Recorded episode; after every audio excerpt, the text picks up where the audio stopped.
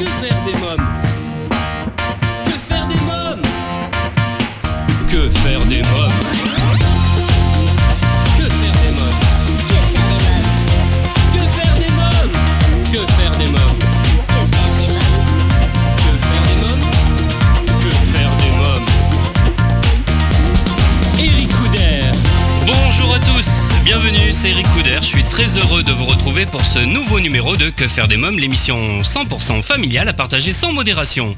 Le sommaire, dans quelques instants, la rubrique Allô parlons jeunesse, je téléphonerai à Kauta El Apti, blogueuse, fondatrice de petits créateurs et créatrice de supports pédagogiques pour enfants. Dans la rubrique À vos agendas, les secrets de Barbe Bleue, le musical au théâtre Trévis, Clara D'Agostino, créatrice, auteur, metteur en scène et comédienne, nous en parlera.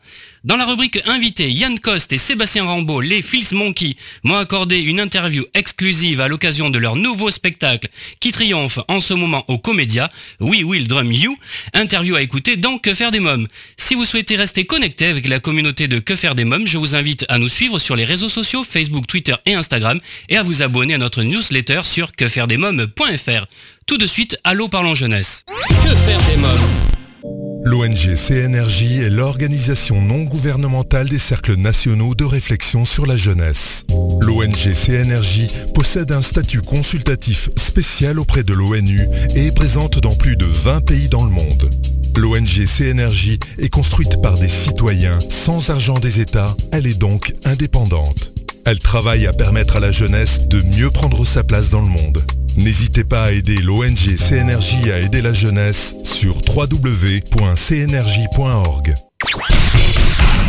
L'ONG CNRJ vous présente l'invité jeunesse. J'appelle sans plus attendre Kautar El Apti.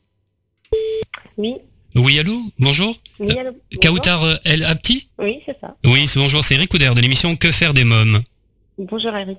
Alors vous êtes blogueuse, fondatrice de Petits Créateurs et créatrice de supports pédagogiques pour enfants. Ma première question est la suivante. Qu'est-ce que c'est que Petits Créateurs? Alors, Petit Créateur, c'est un concept qui est né suite à une expérience personnelle. Euh, donc, maman de, de deux enfants et pratiquant l'école à la maison depuis maintenant bientôt quatre ans. Et en fait, étant passionnée par plusieurs domaines, notamment la pédagogie, l'éducation et l'entrepreneuriat, et tout ce qui tourne autour de ces sujets, euh, est né donc ce projet. Donc, le but de ce projet, c'est de proposer un programme d'atelier ludo-éducatif pour les enfants qui va leur permettre euh, de, de développer leur créativité, de solliciter leur création et développer l'imagination de l'enfant. Très bien. Pourquoi avoir choisi euh, comme nom le Petit Créateur? Petit créateur parce que je fais appel à la créativité des enfants et petit parce que ce sont des enfants et donc j'ai combiné ces deux termes-là pour, euh, euh, pour que ça, ça soit un terme qui parle aux enfants et qui euh, parle également à, aux parents pour euh, leur donner envie de, de faire en sorte que leurs enfants soient tous des petits créateurs. De quel constat est née cette idée? Alors, ce constat est né euh, suite à mon observation concernant euh, les apprentissages de ma fille et de mon entourage. Donc, j'ai remarqué que ma fille aimait tout simplement apprendre naturellement comme tout enfant. Et en observant mon entourage et les enfants qui étaient un peu plus âgés qu'elle, je me suis rendu compte que cet amour d'apprendre euh, diminuait et se fanait petit à petit au fil des années, euh, du fait euh, du rythme scolaire, etc. Et donc c'est là que euh, j'ai été interpellée. Je me suis dit j'aimerais et mon souhait serait que ma fille garde en elle cet amour d'apprendre le plus longtemps possible. Et donc j'ai voulu mettre en place ces ateliers pour accompagner ma fille, mais également d'autres enfants pour euh, veiller, veiller à ce que cet amour d'apprendre reste euh, ancré en elle. Si je comprends bien, donc euh, vos enfants, actuellement votre fille, ne va pas à l'école, hein, c'est ça? Oui, elle est scolarisée à la maison, exactement. À la maison, vous jouez les professeurs en fait. Voilà, tout à fait. Euh, Qu'appelez-vous atelier ludo-éducatif? Alors en fait, ce sont des ateliers projets que j'ai appelés comme ça, c'est car les enfants s'amusent en fait à réaliser leur activité pendant plusieurs séances. Donc ces ateliers ont pour but d'offrir une situation d'apprentissage où l'enfant est l'acteur principal et elles visent le développement global et à la comme point de départ la proposition d'un projet qui va être adapté à l'âge de l'enfant. Et euh, pendant ces ateliers, j'aime aussi mettre en avant le développement affectif, où on va permettre à l'enfant de- d'exprimer ses émotions, de réaliser des défis qui sont réalisables pour lui, qui vont lui permettre euh, d'être fier de lui, de gagner en confiance et en estime. Et également le développement social, en mettant en place un contexte de coopération où les enfants devront s'entraider, ce n'est pas une ambiance de concurrence. Ils vont s'entraider et partager des jeux, des activités, des ateliers pour aider les plus petits, donc les enfants, à se construire, à valoriser leurs compétences et développer leur curiosité surtout. On va parler justement de ces ateliers pour bien qu'on comprenne quels sont les styles d'ateliers que vous proposez. Pouvez-vous nous donner des exemples? Oui, alors ça peut être très simple et adapté à, l'âge des enfants. On peut avoir des activités de bricolage pour des enfants de 3 euh, à 4 ans. Euh, ça va être euh, la, pâte à la maison avec des ingrédients écologiques et économiques. ça peut être de la peinture, cette maison également. Ça peut être customiser un objet réaliser un objet euh, de A à Z, par exemple confectionner ou créer une horloge. Euh, et en fait, ça va être un projet qui va être réalisé en plusieurs séances. Et c'est pour ça que j'appelle ça des projets ateliers, des, des ateliers projets, pardon. Très bien. Euh, les ateliers donc s'adressent à des enfants, vous m'avez dit à partir de quel âge? À partir de 2-3 ans, on peut commencer en fonction du comportement de l'enfant pendant les ateliers. On a des enfants qui, à partir de 2 ans, sont déjà très à l'aise en groupe et donc, on peut commencer les ateliers et ensuite, en fonction de l'enfant, on s'adapte. En général, on est plus à l'aise à partir de 3 ans, 3 ans et demi pour euh, un groupe d'enfants. Alors, comment souhaitez-vous euh, initier à travers euh, le petit créateur? Alors, ce que je souhaite en fait initier chez Petit Créateur, c'est cet esprit en fait d'entreprendre. Alors, il peut être interpellé, peut-être interprété, pardon, péjorativement pour des enfants et peut peut paraître désadapté dans le monde de l'enfance, mais en fait ici, quand je parle d'entreprendre euh, chez Petit Créateur, c'est parce que c'est entreprendre dans le sens où entreprendre, c'est aussi euh, être acteur et rendre le monde meilleur. Et euh, j'attire l'attention des, auditeurs et auditrices sur le fait qu'entreprendre, ça va au-delà du monde entrepreneurial. C'est également et de, et de, la création d'entreprises, mais c'est aussi et surtout lié à l'associatif, à l'humanitaire. Et moi, personnellement, j'ai toujours aimé entreprendre. J'ai entrepris plusieurs projets sans avoir réellement euh, un but lucratif. Et c'est surtout faire en sorte de gagner en fait les bénéfices derrière euh, euh, le fait d'entreprendre parce qu'en fait en réalité on entreprend tous dans notre vie le fait de prendre une décision ou d'agir pour améliorer notre quotidien c'est aussi entreprendre. Vous avez quelques chiffres sur les enfants qui ne sont pas scolarisés, c'est-à-dire qui ne vont pas à l'école? Alors non, je sais qu'il y en a de plus en plus, mais Petit Créateur n'est pas dédié seulement aux enfants qui ne sont pas scolarisés, c'est surtout pour les enfants qui sont scolarisés en réalité. Parce que j'ai voulu euh, permettre aux enfants qui sont scolarisés, qui n'ont pas assez d'espace de créativité, de leur permettre d'avoir un environnement, un environnement, un univers qui leur est propre pour pouvoir développer leur activité durant la semaine. Alors revenons euh, sur les projets que vous proposez. Euh, pouvez-vous nous donner quelques styles de projets? Alors par exemple, un projet qui a été euh, réalisé, concrétisé par des enfants dans la fabrique des ateliers, donc du petit créateur, ça a été le financement de la construction et la participation d'un puits euh, en partenariat avec l'UNICEF. Donc ce sont des enfants, un groupe d'enfants de 6 à 9 ans qui ont participé à des ateliers en réalisant euh, des porte-clés, des paniers, des, cadres et en réalisant donc, ces petites activités régulièrement sous différentes sous différents ateliers, ils ont pu euh, mettre en vente leur leur, euh, leurs produits, leurs réalisations, en fait, euh, juste seulement en vendant à leur entourage, donc c'est pas forcément à l'extérieur, donc avec les parents, les oncles, les tatas, les cousins, les cousines. Et avec cet argent qui a été récolté, les enfants ont pu concrétiser un projet et financer un puits en Afrique.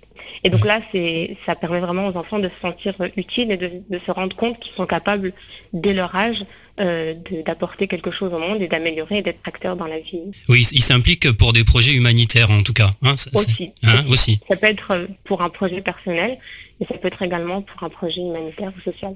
Euh, personnel, alors, quel est un exemple? Alors personnel, ça peut être une fois que l'enfant a compris et a pris conscience. Donc moi, j'ai vu l'évolution des enfants qui, qui, viennent régulièrement dans mes ateliers. Donc des enfants qui qui sentent et qui, découvrent leurs capacités et leurs compétences et les retours et les fruits de ce qu'ils ont pu réaliser. Euh, on a un nouveau euh, mécanisme qui se met en place et des nouvelles euh, idées des enfants qui viennent me voir et qui viennent voir leurs parents en leur disant écoute, j'aimerais maman voyager à tel ou tel endroit ou, ou aller tout simplement par exemple à Disneyland Paris cet été. Eh bien, je sais que je suis maintenant douée dans la fabrication par exemple de bijoux avec la pâte Fimo ou je réalise des jolis porte-clés. Eh bien, écoute, maman, je vais les réaliser, je vais les confectionner et puis je vais les mettre en vente euh, euh, et les proposer à mes amis, à mon entourage, à ma maîtresse, etc. Et c'est des enfants qui vont maintenant euh, être capables de- d'entreprendre et de se rendre compte qu'ils sont capables d'autofinancer un projet eux-mêmes et qui sont capables de, réaliser un rêve avec leurs propres moyens. Pour nos amis auditeurs qui nous écoutent, s'ils ont envie de participer à vos ateliers, comment doivent-ils procéder? Alors l'idée de Petit Créateur, justement, ça a été de développer ce concept euh, autour de moi. Et donc ce que je propose maintenant aux éditeurs et aux auditrices, à, toutes les personnes qui me suivent, c'est euh, de se rendre sur www.petitcreateur.com et euh, de recevoir par la suite ce que je propose, c'est un programme d'ateliers euh, ludo-éducatifs qui va permettre en fait de proposer un pack d'ateliers pour les parents pour les animateurs, éducatrices, enseignants, dans lequel ils trouveront des fiches pédagogiques, des conseils pour animer un atelier au mieux et des supports qu'ils pourront utiliser durant les ateliers et avec lesquels les enfants pourraient retourner à la maison. Donc c'est vraiment permettre euh, d'animer un atelier sans se soucier, se soucier pardon, du travail qu'il a réalisé en amont. D'accord. Donc on, on se déplace pas, hein. on vient pas chez vous, c'est ça hein? Non, ce Non. sont des ateliers à réaliser euh, soit dans votre propre local, soit à la maison limitée à 4 ou 5 enfants, ou, euh, ou dans une école, ou dans une structure, une association. Donc est-ce que c'est le livre numérique gratuit que vous proposez euh, pour entreprendre des 5 ans? Est-ce que c'est ça dont vous me parlez? Oui. Oui. Ça en fait partie, ça donne une idée, ça présente surtout Petit Créateur. Je propose également à l'intérieur de cet e-book des fiches pour, euh, pour le développement personnel de l'enfant, des fiches qui vont permettre à l'enfant de prendre conscience de ses talents, de, de, de lui permettre de rêver et euh, donc des supports qui vont permettre à- aux animateurs, aux animatrices de- d'avoir des supports pour animer cet atelier-là.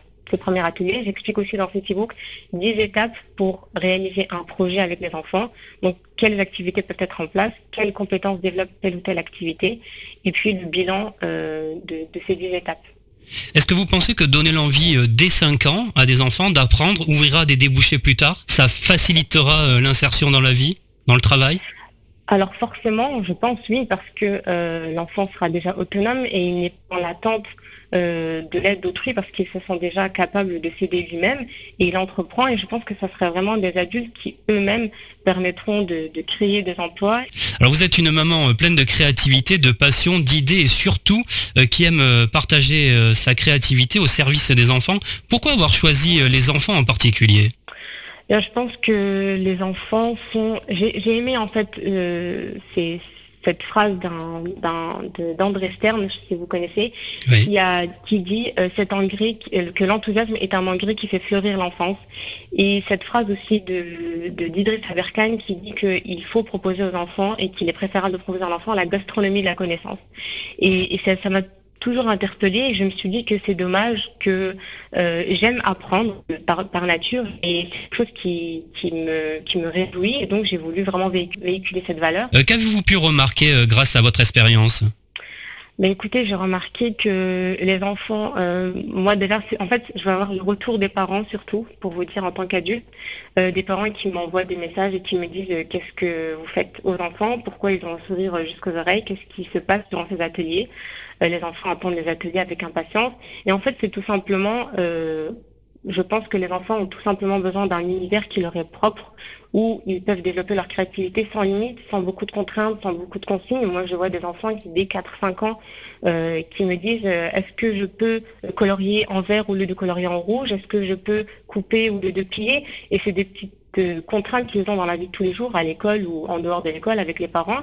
Et je pense que c'est cette liberté-là de créer, de prendre des initiatives dans un, dans un simple atelier, dans un simple, une simple activité, euh, ça, ça, ça aide l'enfant et ça lui donne vraiment le- le- l'occasion de développer de son imagination, sa créativité et puis de, de lui permettre de gagner en confiance. Dans quelques minutes, la suite de Que faire des mômes, toujours en compagnie de Kautar El Apti, mais pour l'instant c'est la pause. À tout de suite.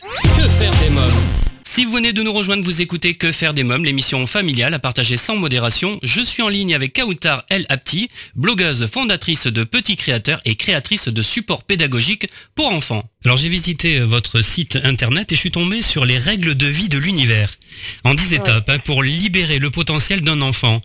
Vous pouvez nous dire, allez, pas, bien sûr pas les 10, parce que je pense que c'est pour, euh, hein, on va inviter nos auditeurs à aller euh, découvrir votre site, mais une ou deux déjà. Quelles sont euh, ces étapes? Alors en fait, euh, quand on parle de par rapport à la fiche que vous me demandez, la règle de vie de l'univers, ça va être une la première, étape lors du premier atelier. Elle va consister en fait à l'animateur de euh, mettre en place, d'inviter les enfants à créer un univers qui leur est propre, dans lequel en fait ils vont se projeter et s'imaginer à chaque fois qu'ils franchissent le pas, à chaque fois qu'ils pénètrent en fait dans le local ou à l'endroit dans lequel ils vont animer l'atelier va être animé.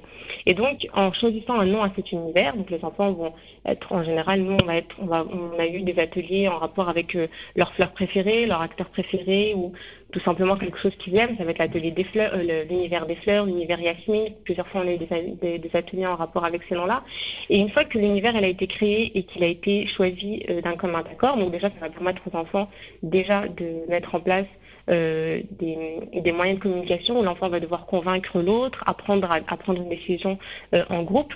Et une fois que cet univers-là a été nommé, on va mettre en place et inviter l'enfant à créer une charte de règles de vie que les enfants par laquelle les enfants en fait, vont fixer eux-mêmes leurs règles de vie. Ce n'est pas à l'adulte de dire vous, vous parlez à voix basse, vous n'avez pas le droit de faire ci, vous n'avez pas le droit de faire ça, et ce qui en fait déresponsabilise l'enfant dès le début. Et là, on va inviter l'enfant à créer lui-même les règles, et donc il va se sentir beaucoup plus euh, engagé dans ces règles parce qu'elles ont été fixées par lui et ses camarades, et donc le, ses camarades vont lui le reprendre ou lui rappeler que, écoute, nous on avait fixé que par exemple, on devait écouter l'avis des autres, que c'était chacun son tour, puis si on s'amuse, qu'on est là pour, pour, pour passer un bon moment, etc. Et donc les enfants vont compléter cette fiche-là et créer leur propre charte de règles de vie. Oui, c'est très intéressant, hein. même pour les adultes, hein, parce que moi j'ai lu et je me dis je devrais appliquer certaines choses également. Vous devriez la mettre euh, dans Que faire des mômes. Exactement. Euh, Kautar, El Apti, avez-vous quelque chose à rajouter?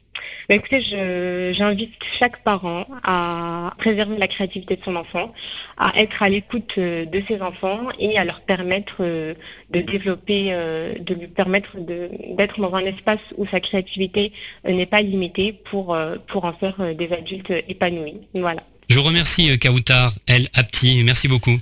Merci à vous Eric. Merci, au revoir. Au revoir. Petit créateur, si vous souhaitez des renseignements complémentaires, www.petitcréateur.com. Alors chers parents, grands-parents, tantes et oncles, marraines et parrains, vous vous demandez souvent que faire des mômes le week-end, comment les occuper pendant les vacances scolaires, quelles activités leur faire faire après l'école, et eh bien chaque semaine je partage avec vous mon agenda de tonton hyperactif et super branché. Alors à vos agendas. Que faire des mômes? Un rendez-vous familial à ne pas manquer, Les Secrets de Barbe Bleue, le musical, au théâtre Trévise. Clara D'Agostino, créatrice, auteur, metteur en scène et comédienne, nous en parle. Bonjour Clara D'Agostino. Bonjour Eric. Vous êtes créatrice, auteur, metteur en scène et comédienne dans le spectacle Les Secrets de Barbe Bleue, le musical. Que raconte l'histoire? Alors, euh, l'histoire, c'est donc euh, l'histoire de Barbe Bleue, le conte de Charles Perrault. Donc, euh, c'est une jeune femme qui rencontre Barbe Bleue, un mystérieux euh, aristocrate, donc euh, un homme très riche, euh, qui a plein de rumeurs à son propos, puisqu'il a été marié à plusieurs reprises et toutes ses femmes ont disparu. Donc il est assez mystérieux, effrayant, on ne sait pas trop. Et elle, tombe, enfin, elle tombe amoureuse de lui et elle, elle apprend qu'elle n'a pas le droit d'aller dans une des pièces de sa nouvelle maison, de son nouveau château et on ne sait pas trop pourquoi, euh, parce que son mari lui interdit. Oui. Alors, vous connaissiez euh, les versions de la mère euh, Loi et Charles Perrault? Oui, oui, bah, je me suis vraiment inspirée en fait du conte de Charles Perrault. Donc c'est vraiment les mêmes lignes de conduite sur l'histoire. Et j'ai juste adapté là où il n'y avait pas d'explication, où ce n'était pas développé finalement. Oui. Ces contes sont inspirés également de figures mythologiques et historiques, hein, euh, comme bah, de Chrono à Henri VIII hein, d'Angleterre. Oui, mais Henri VIII en fait était une des inspirations de Barbe Bleue puisqu'il a eu des femmes qu'il a, a fait exécuter. Donc euh, il y a ce, côté euh, homme de pouvoir qui, fait ce qu'il veut, mais bon, c'est un peu transformé quand même dans, dans notre, notre adaptation. Quels sont les thèmes qu'aborde ce conte? Alors les thèmes que, l'on aborde, c'est déjà euh, le secret, euh, le secret euh, dans le dans la société, les rumeurs. donc c'est un peu il y a une, certaine satire sociale par rapport aux, effets de masse de la société, des villages et de qui a dit quoi et on m'a dit que. Il y a aussi la relation et la confiance dans le couple qui, est mis en avant. Donc qui est développé par le, le, secret de Barbe Bleue, enfin les secrets de Barbe Bleue et, et la femme qui transgresse les règles, etc. Donc à quel titre, qui a raison, qui a tort, on ne sait pas. Et la famille aussi, l'affection de deux sœurs, tout ça. Voilà.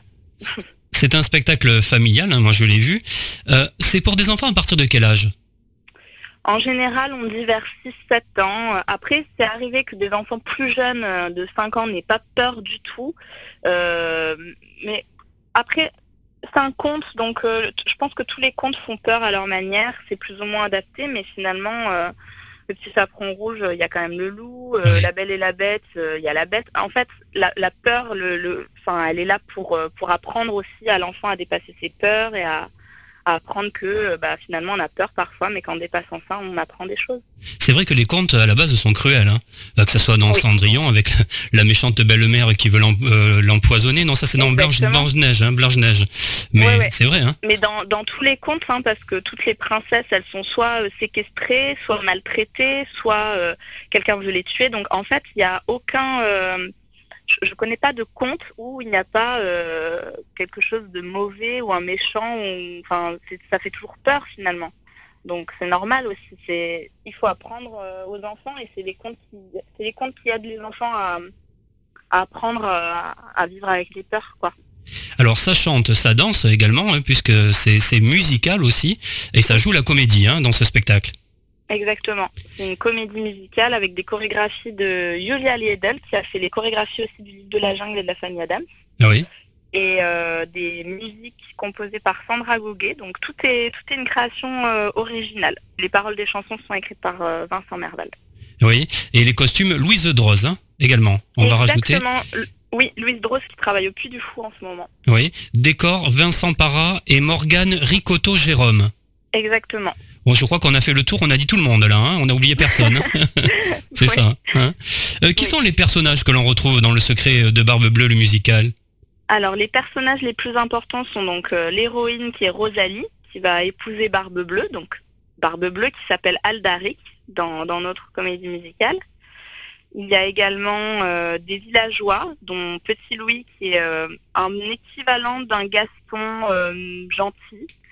La sœur de Rosalie s'appelle euh, Violette et le majordome de Barbe Bleue s'appelle euh, Charles. Et puis après, il y a dans l'ensemble des villageoises et euh, un villageois qui s'appelle Marcel et puis les femmes de Barbe Bleue surtout qui sont présentes. Ah oui.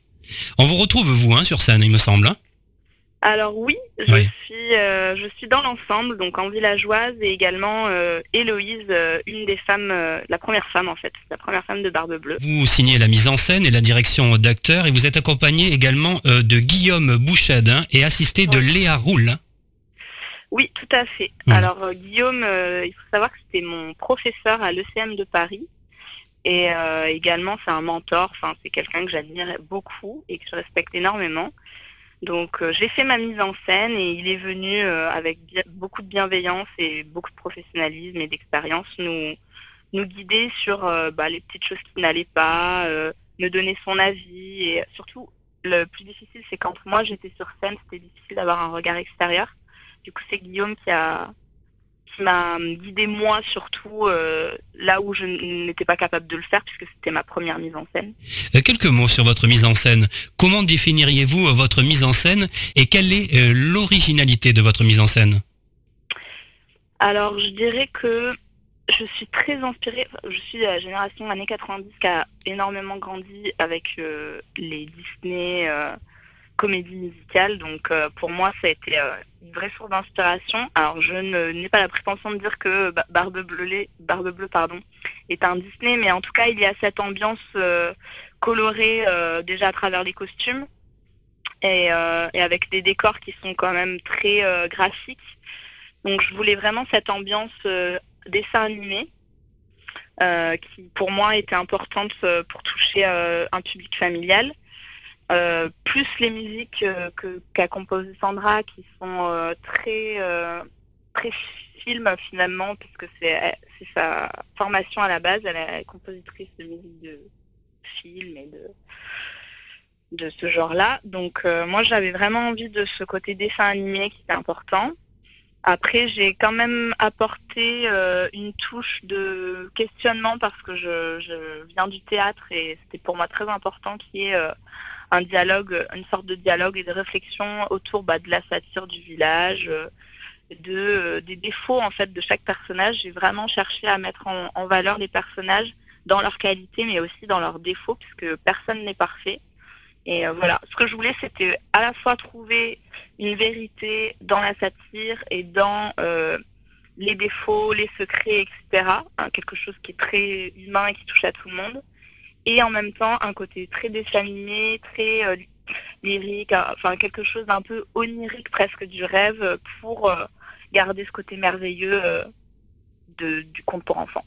Quelle est la difficulté de mettre en scène un spectacle familial qui s'adresse non seulement aux enfants, aux parents, aux grands-parents?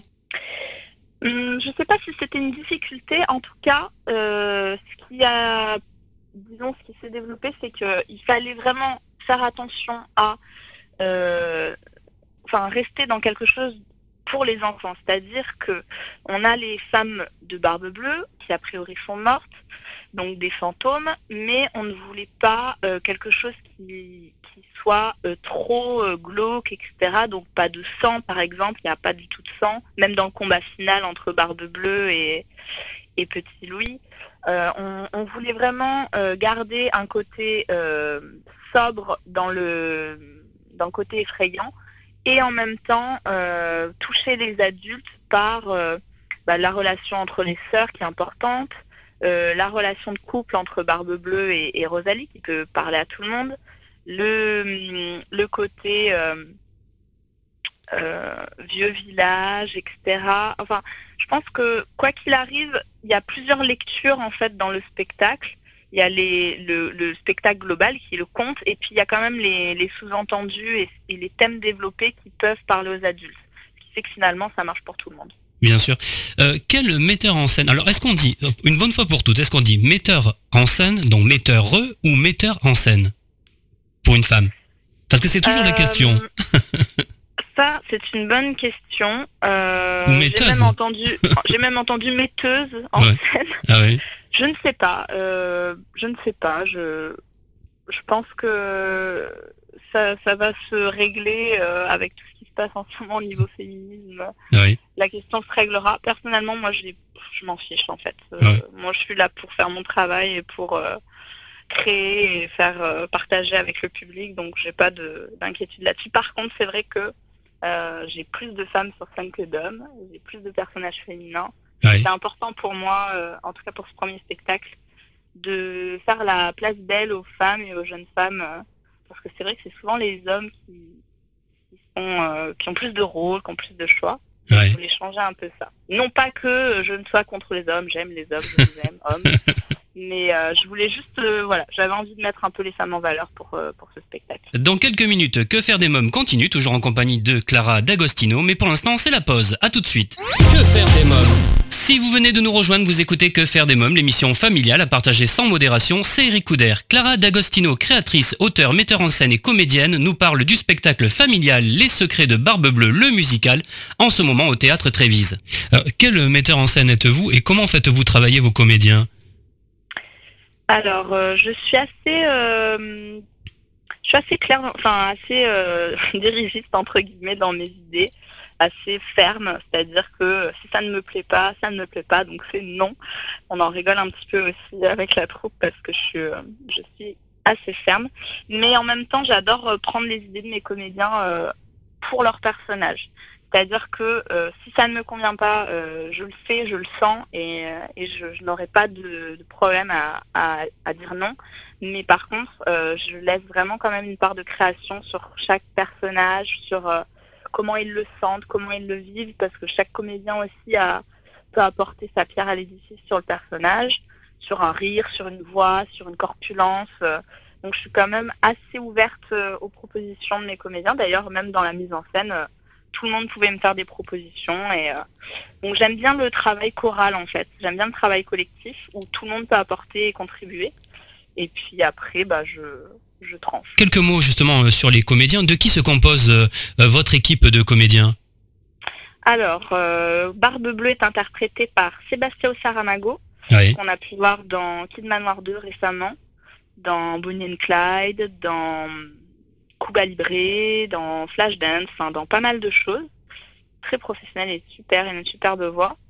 Euh, le premier rôle, donc Rosalie, est interprété par Sandra Gauguet, qui est dans Petit ours brun, euh, Merci d'être passé, Oui. et qui euh, également a composé la musique du coup du spectacle.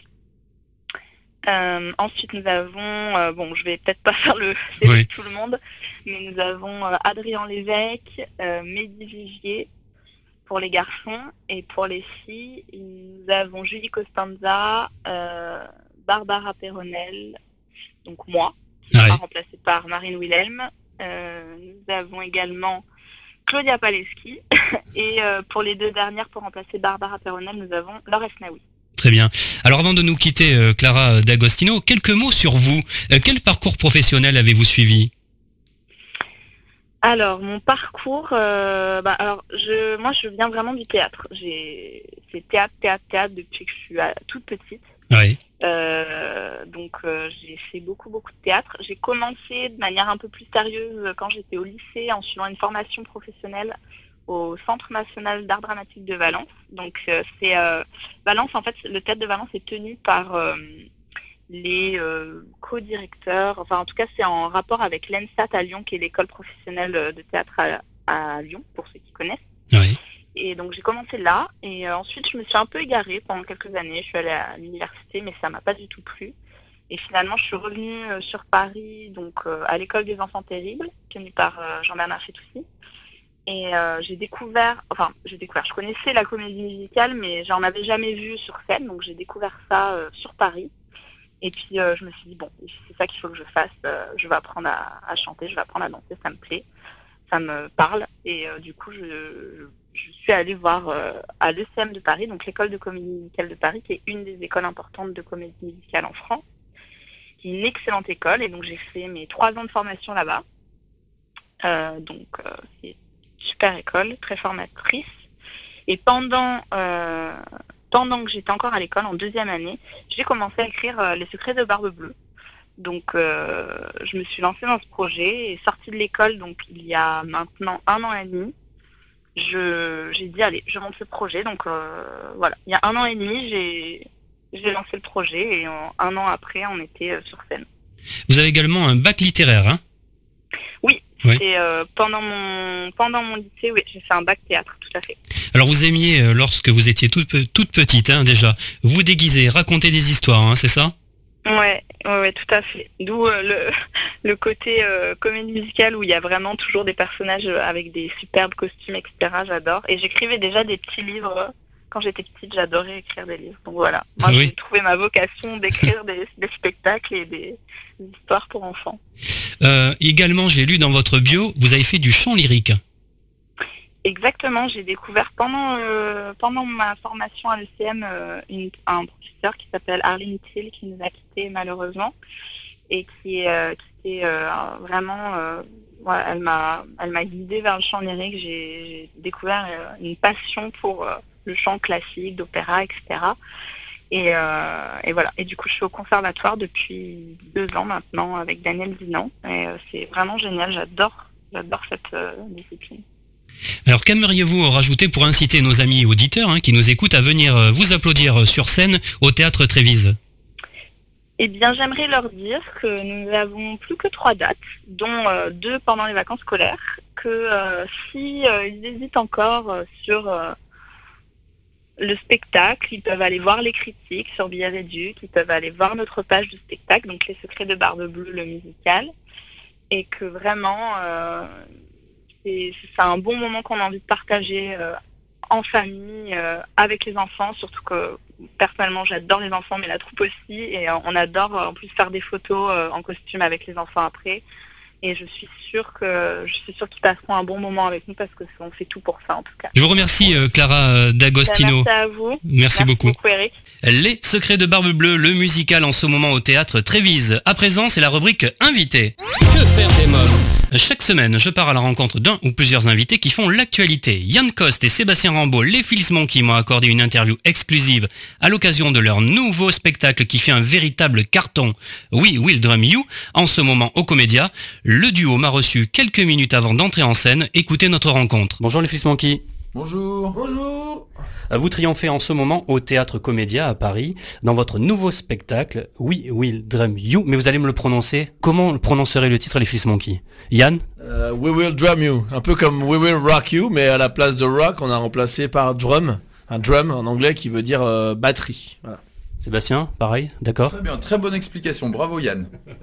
Alors vous enchaînez 60 euh, représentations. Comment vous vous sentez? Eh bien on se sent heureux déjà parce qu'on a travaillé euh, très fort sur ce spectacle. Ça fait deux ans qu'on travaille dessus. Et là on arrive à Paris dans une salle qui est vraiment magnifique. Le Comédia, c'est une très très jolie salle. C'est une salle qui est grande aussi, qui fait, euh, qui fait quasiment 1000 places. Et puis voilà, on est content de jouer ce spectacle. On, sent aussi qu'il y a un retour public qui est très bon. Euh, et puis, euh, on part aussi euh, en tournée internationale après, donc on est très excité à l'idée de, le jouer et de rencontrer notre public. On va parler un peu de vous. Yann Coste, c'est à l'âge de 11 ans que vous avez débuté la batterie avec Ossine, alors Méniri. Hein. C'était à l'école Agostini de Lyon. Quel souvenir en gardez-vous? Euh, C'était très très bien. Enfin, je regarde un très bon souvenir. J'ai commencé la batterie euh, comme on commencerait une activité du mercredi après-midi. Au lieu d'aller faire du, football ou d'aller faire de la piscine, je suis allé faire de la batterie. Euh, mon père avait un peu, mon père était musicien, il avait un peu repéré que la musique me plaisait. Euh, j'en garde un souvenir très facile. Je me je garde un souvenir très facile de mes premières années de batterie.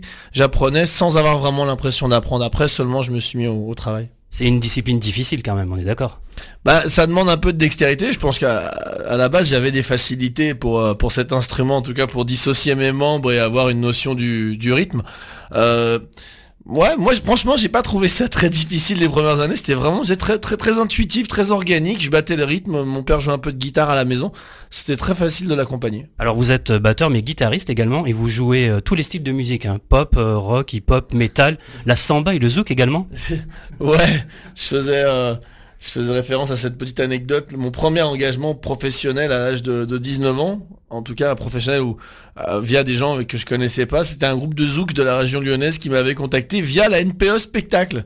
Comme quoi, ça sert d'aller poser des dossiers à la NPE Spectacle. Voilà. Mais voilà, dans ma carrière de, batteur, j'ai appris à jouer plein de styles différents. Et c'est ce qui a fait d'ailleurs euh, qu'on a réussi à se retrouver avec Sébastien, c'est qu'on savait, on a, on a aussi un, bagage technique qui nous permet de jouer effectivement du zouk, effectivement du rock, effectivement de la samba, des musiques électroniques et tout ça. Alors j'ai découvert en lisant votre bio que vous avez travaillé euh, sur plusieurs albums, notamment Emma Domas. Ouais, absolument. Ouais, ouais. Emma Domas, qui est une, euh, qui était une concurrente de, de, la hum, Star Academy, je crois que c'était ça.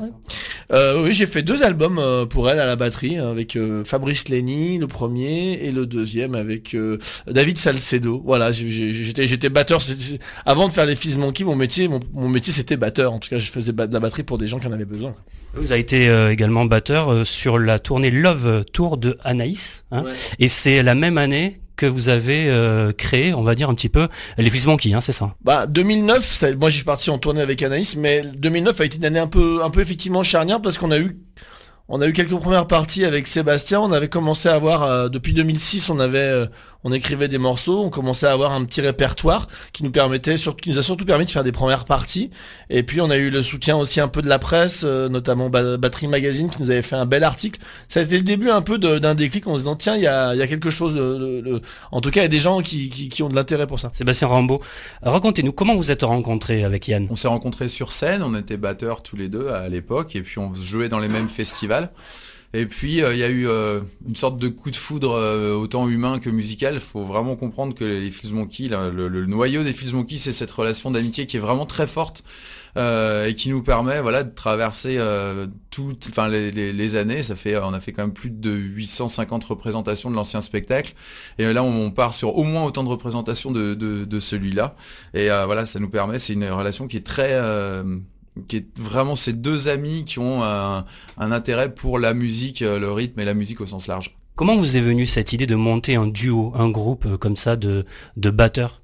Parce que ça n'existait pas, on est bien d'accord, vous êtes les seuls. Bah, c'est une idée parmi d'autres. Et puis, comme je le disais, c'est une idée qu'on a, on a essayé et tout de suite, on s'est rendu compte qu'il y avait quelque chose qui, qui fonctionnait entre nous. Et puis, euh, et puis très vite, on a eu euh, l'idée d'en faire un spectacle et de rajouter de l'humour pour que, euh, voilà, pour faire passer un, un, vraiment un moment fort avec les gens et surtout de, de, de, de, faire un spectacle qui soit ouvert absolument à tout le monde, qui soit pas juste un spectacle qui est destiné pour pour les musiciens, les batteurs, etc. C'est vraiment un spectacle qui est euh, pour tout le monde, les familles, euh, pour les enfants, pour les parents, pour les grands-parents. Il y a un spectacle aussi où il n'y a absolument aucun mot dans une langue connue. Donc c'est un spectacle qui est euh, qu'on peut exporter dans le monde entier, qu'on exporte d'ailleurs dans le monde entier, et donc qui est accessible aussi aux, étrangers. C'est vraiment un spectacle qu'on joue pour tout le monde. Comment vous avez trouvé le nom Fils Monkey? Et pourquoi Fils Monkey? Yann? Ah, c'est le grand débat. Phil's Monkey, c'est un genre de trou noir. C'est l'endroit où où notre créativité se retrouve, l'endroit où où notre folie s'intègre et se désintègre et se désagrège et se réagrège, comme on dit dans la physique. Rien de secret, tout se transforme. Voilà, Phil's Monkey, c'était c'était une notion de liberté, de, de, folie, de c'était deux farfelus de la batterie. Voilà, ça ça n'a pas plus de sens que ça. C'était vraiment une notion juste de liberté. Alors euh, Sébastien Rambaud, vous êtes euh, aussi euh, tombé très tôt, et formé à la musique, la batterie, les percussions classiques. Alors qu'est-ce que c'est exactement? Les percussions classiques, ça peut être plein de choses. Ça peut être des timbales, ça peut être du vibraphone, du xylophone, etc. Ce qui est important de comprendre, c'est que autant Yann que moi, on est vraiment des musiciens au sens large, c'est-à-dire que même si on a passé beaucoup de temps à jouer de la batterie, c'est peut-être notre instrument un petit peu euh, fétiche. On a vraiment, on joue tous les deux de la guitare, on chante, on joue des claviers. On est vraiment, on se considère plus comme musicien, enfin que comme euh, que comme batteur. Et ce spectacle, c'est vraiment un spectacle de musique. C'est pas qu'un spectacle de batterie ou de percussion. évidemment, la batterie a un rôle important. C'est plus un moyen d'expression pour raconter une histoire euh, que vraiment le, le, le, le cœur du spectacle. Euh, quelques mots sur le groupe. Alors JMPZ. C'était quand ça? C'était il y a longtemps. JMPZ, c'est à l'époque à peu près où on s'est rencontrés. Euh, c'était un groupe un peu expérimental d'ailleurs où il y avait déjà deux, euh, deux batteurs au, sein, au sein du groupe. Donc déjà on cherchait, c'était peut-être un petit peu quelque part les prémices de, de ce qu'on fait maintenant. En tout cas, il y avait l'idée d'expérimenter des formules qui sont atypiques. Je pense que Yann et moi, on a toujours eu envie de proposer quelque chose aux gens qui soit original et qui soit pas juste euh, resservir ce qu'on a vu euh, plein de fois à la télé, euh, qu'on a entendu à la radio. Voilà, c'est vrai que cette, cette formule, c'est une formule qui est originale et ça nous pousse à nous dépasser et à créer quelque chose d'original autour de ça. Vous avez participé aussi à la composition de plusieurs albums, hein, Subsonic, Sound. Sound Asylum, ouais. C'est des albums de JMPZ, exactement. On se retrouve dans quelques minutes, toujours en compagnie de Yann Coste et Sébastien Rambaud, les Fils Monkey, pour la suite de Que faire des mômes. Mais pour l'instant, je vous propose de faire une courte pause. A tout de suite. Que faire des mômes? De retour pour la suite de Que faire des mômes, l'émission familiale à partager sans modération. Chers amis auditeurs, je vous informe que vous pouvez écouter ou réécouter votre émission Que faire des mômes en podcast sur quefairedesmômes.fr. J'ai rencontré il y a quelques jours au Comédia les Fils Monkey, Yann Coste et Sébastien Rambaud. Avant leur show, écoutez la suite de notre rencontre. Parallèlement, je vous ai reçu à ce sujet il y a quelques mois. Euh, vous développez votre propre projet en tant qu'auteur, compositeur et interprète sous le nom de Célestin. Bah, Célestin, c'est vraiment un, projet récréation. C'est-à-dire que dans le peu de temps que, que, que Fuse Monkey nous laisse, euh, des fois on a envie de faire des choses qui sont un petit peu différentes. Donc Célestin, c'est un, c'est euh, une sorte de, de parenthèse où je vais jouer de la guitare et du chant. Parce que comme encore une fois comme on le dit on est vraiment voilà on, cherche vraiment dans plein de directions différentes tant que ça reste musical tant que ça reste quelque chose qu'on peut qu'on peut présenter aux gens et qui nous permet de nous exprimer. C'est intéressant pour nous voilà, c'est Célestin, c'est vraiment euh, la chanson française euh, où je chante et je joue de la guitare. Oui, Will, Drum, You. Alors c'est votre actualité, on l'a dit 60 représentations au Comédia. Parlez-nous de ce nouveau spectacle. Bah, ce nouveau spectacle, euh, il, par rapport à, l'ancien, il a la particularité d'être plus, euh, plus, plus gros. On a intégré de la vidéo euh, sous deux formes. On a d'une part des, des, caméras, plusieurs caméras embarquées sur scène qui nous permettent, qui permettent aux gens, en tout cas, de rentrer dans l'univers, dans le cœur des Fils Monkey, donc de voir vraiment des détails qu'on pouvait pas voir avant.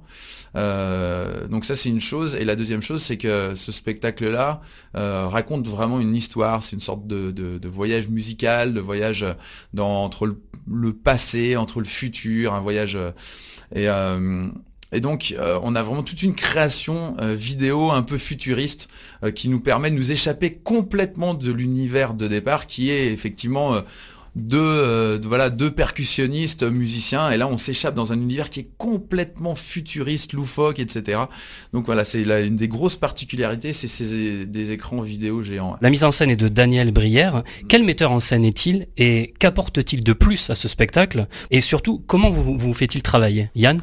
Euh, Daniel, il a été euh, là dès le début du, du, processus. On a commencé d'une manière assez atypique, comme nous en tout cas on savait pas faire. On s'est mis d'abord pendant une semaine avec lui dans autour d'une table et on a rassemblé plein d'idées euh, qui nous semblaient bonnes à développer. On s'est rendu compte qu'on parlait essentiellement d'humanité, assez peu de musique, assez peu d'humour, essentiellement d'humanité.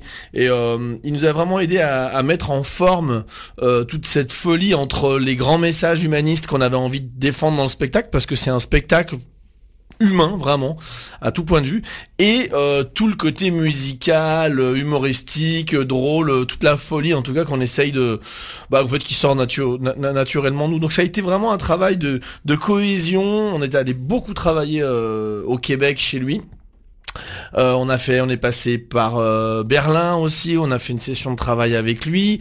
on est allé s'entourer un petit peu aussi d'autres talents, de gens qui venaient de New York pour, pour essayer de, de, créer un melting pot. Et lui a vraiment été euh, un lien entre, euh, bah, entre ce qu'on pensait être le public et nous. Et, euh, et je dois reconnaître qu'effectivement, il a, il a un rôle mais déterminant dans, dans la création de ce spectacle.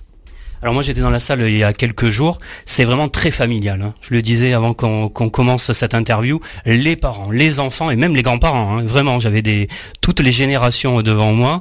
Euh, tout le monde est pris dans ce spectacle. Comment vous expliquez ce succès? Mais euh, je pense que c'est quand même quelque part c'est calculé, c'est-à-dire qu'on euh, utilise la, musique et l'humour comme moyen d'expression et vraiment le message qu'on a envie de faire passer, c'est un message de fraternité, un message très rassembleur, c'est-à-dire qu'on a vraiment écrit spectacle qui n'a euh, qui, n'a aucune frontière, que ce soit de frontières de pays, que ce soit de frontières de, de langue, de culture. On veut vraiment justement euh, rassembler les gens autour de, quelque chose de commun et les faire vivre une sorte d'expérience euh, ensemble avec nous. C'est vraiment un moment de partage. C'est un moment en plus où les gens ont une part, les spectateurs par rapport à un spectacle conventionnel a une part euh, assez importante. Les gens vraiment participent au show, c'est une partie intégrante. Ils vont, euh, je sais pas, chanter, euh, jouer des rythmes avec nous, rire et créer même un morceau à un moment avec nous. voilà, donc je pense que c'est vraiment ce qu'on avait envie de faire. On a créé ce spectacle pour justement ouvrir la porte à tout le monde, aux enfants évidemment, à leurs parents, aux grands-parents, je l'ai dit tout à l'heure, aux, étrangers aussi, parce qu'il n'y a pas besoin de savoir parler aucune langue pour pouvoir le, comprendre. Les musiciens sont les bienvenus aussi, évidemment, ils vont s'y retrouver, mais c'est vraiment pas, pas du tout un spectacle de, pour les musiciens ou pour les batteurs. Oui, vous le disiez, vous avez joué à Montréal, à Saint-Pétersbourg, à Édimbourg, à Pékin. Mmh. Quel est l'accueil du public étranger? Bah, ça, s'est toujours très bien passé, justement, c'était... Euh, c'est un peu le, défi qu'on se lance avec ce nouveau spectacle, en tout cas sur l'ancien. À chaque fois, on, à quelques détails près bien sûr, mais on retrouvait, euh, on retrouvait les rires aux mêmes endroits, on retrouvait les gens touchés par les mêmes, par les mêmes histoires, par les histoires d'amour, par, la fraternité que les personnages ont, par, par le côté revanchard, l'humour un peu, euh, l'humour parfois un peu potache qu'on peut mettre en avant, mais euh, qui, qui est là pour servir un propos toujours fraternel et humaniste voilà, les gens se retrouvent là-dedans, je crois, qu'ils soient, euh, qui viennent de Chine ou de, ou, de Russie. En tout cas, on a toujours eu des très très très bons accueils et c'est pour ça qu'on veut continuer à, bah, aller tester ça un peu partout autour de la planète avec des cultures différentes. Quel est votre meilleur souvenir de tournée? Il y a une anecdote, quelque chose qui s'est passé d'extraordinaire justement, puisque vous avez parcouru le monde, Sébastien. Je pense que un des moments pour moi les, plus forts, ça a été notre premier festival de Juste pour Rire à Montréal. C'était tout, tout début du, projet et pour tout avouer, on n'avait pas vraiment conscience de la dimension humoristique de ce qu'on faisait. Euh, et au début, on a eu un petit peu peur de qui est une erreur de programmation en fait de pas être à notre place et en fait euh, on, on, devait jouer 30 shows euh, dans le festival donc c'est quand même euh, quelque chose d'assez long c'est et au bout de 4 ou 5 shows ça marchait tellement fort qu'on nous a changé de salle dans une salle plus grande et on a été un peu comme la révélation du festival donc pour nous ça a été extrêmement fort parce que ça nous a vraiment donné confiance dans, dans cette dimension là la dimension humoristique dont parle pas vraiment, mais c'est vraiment aussi un spectacle d'humour. C'est un spectacle qui est vraiment drôle où les gens rient. Et euh, voilà, pour moi, c'était euh, c'était un moment euh, c'était un moment magique parce que c'est la première fois en plus on, on prenait l'avion avec ce spectacle-là. on allait comme conquérir un peu l'Amérique et puis ça a été vraiment comme voilà, c'était un rêve éveillé vraiment.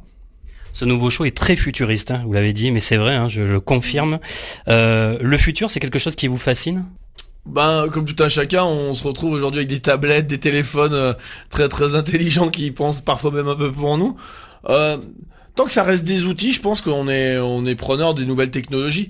Dans ce spectacle, on en a mis, après, on veille toujours à ce qu'on ne mette pas de la technologie pour mettre de la technologie. On, détourne toujours ces objets pour en faire bah, soit quelque chose de poétique, soit quelque chose d'humoristique. En tout cas, euh, détourner ces objets, d'aujourd'hui pour les rendre, euh, pour les rendre plus humains.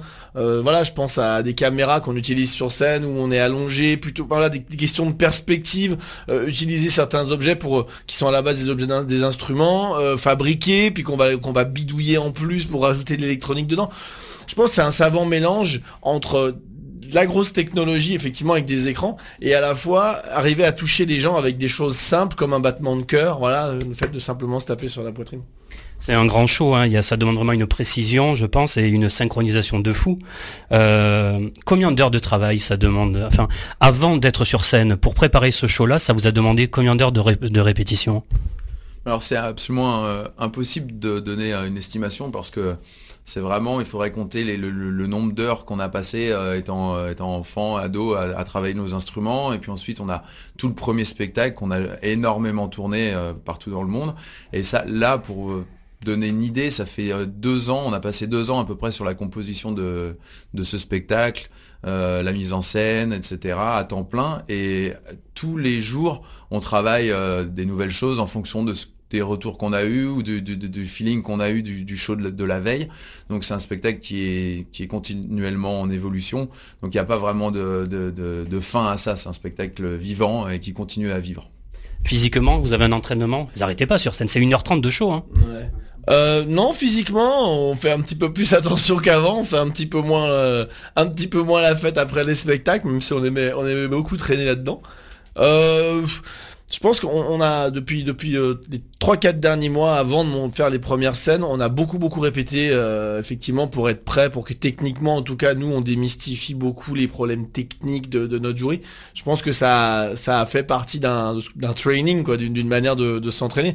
Après quand on est sur scène aujourd'hui 5 jours par semaine, à côté on va pas faire de footing. Non, le spectacle a tendance à nous tenir à nous tenir en forme. Allez, une dernière chose. Qu'avez-vous envie de dire euh, à nos amis auditeurs qui nous écoutent pour leur donner envie de venir vous voir sur scène et vous applaudir aux comédiens euh, venez, c'est un spectacle familial, musical où, euh, où tout le monde va prendre du plaisir, les tout petits comme les plus grands. venez partager cette expérience avec nous. C'est c'est l'expérience d'une vie. Vraiment, vous allez vivre des grandes sensations avec nous. Merci les Fils Monkey, merci beaucoup. Merci, merci. Allez applaudir en famille les Fils Monkey dans leur nouveau grand spectacle We Will Drum You au Comédia à Paris. Avant de nous quitter, coup de projecteur sur Platine, l'EP 5 titres de Margot Simone. Je vous propose d'écouter le titre euh, Bikini Queen Icon.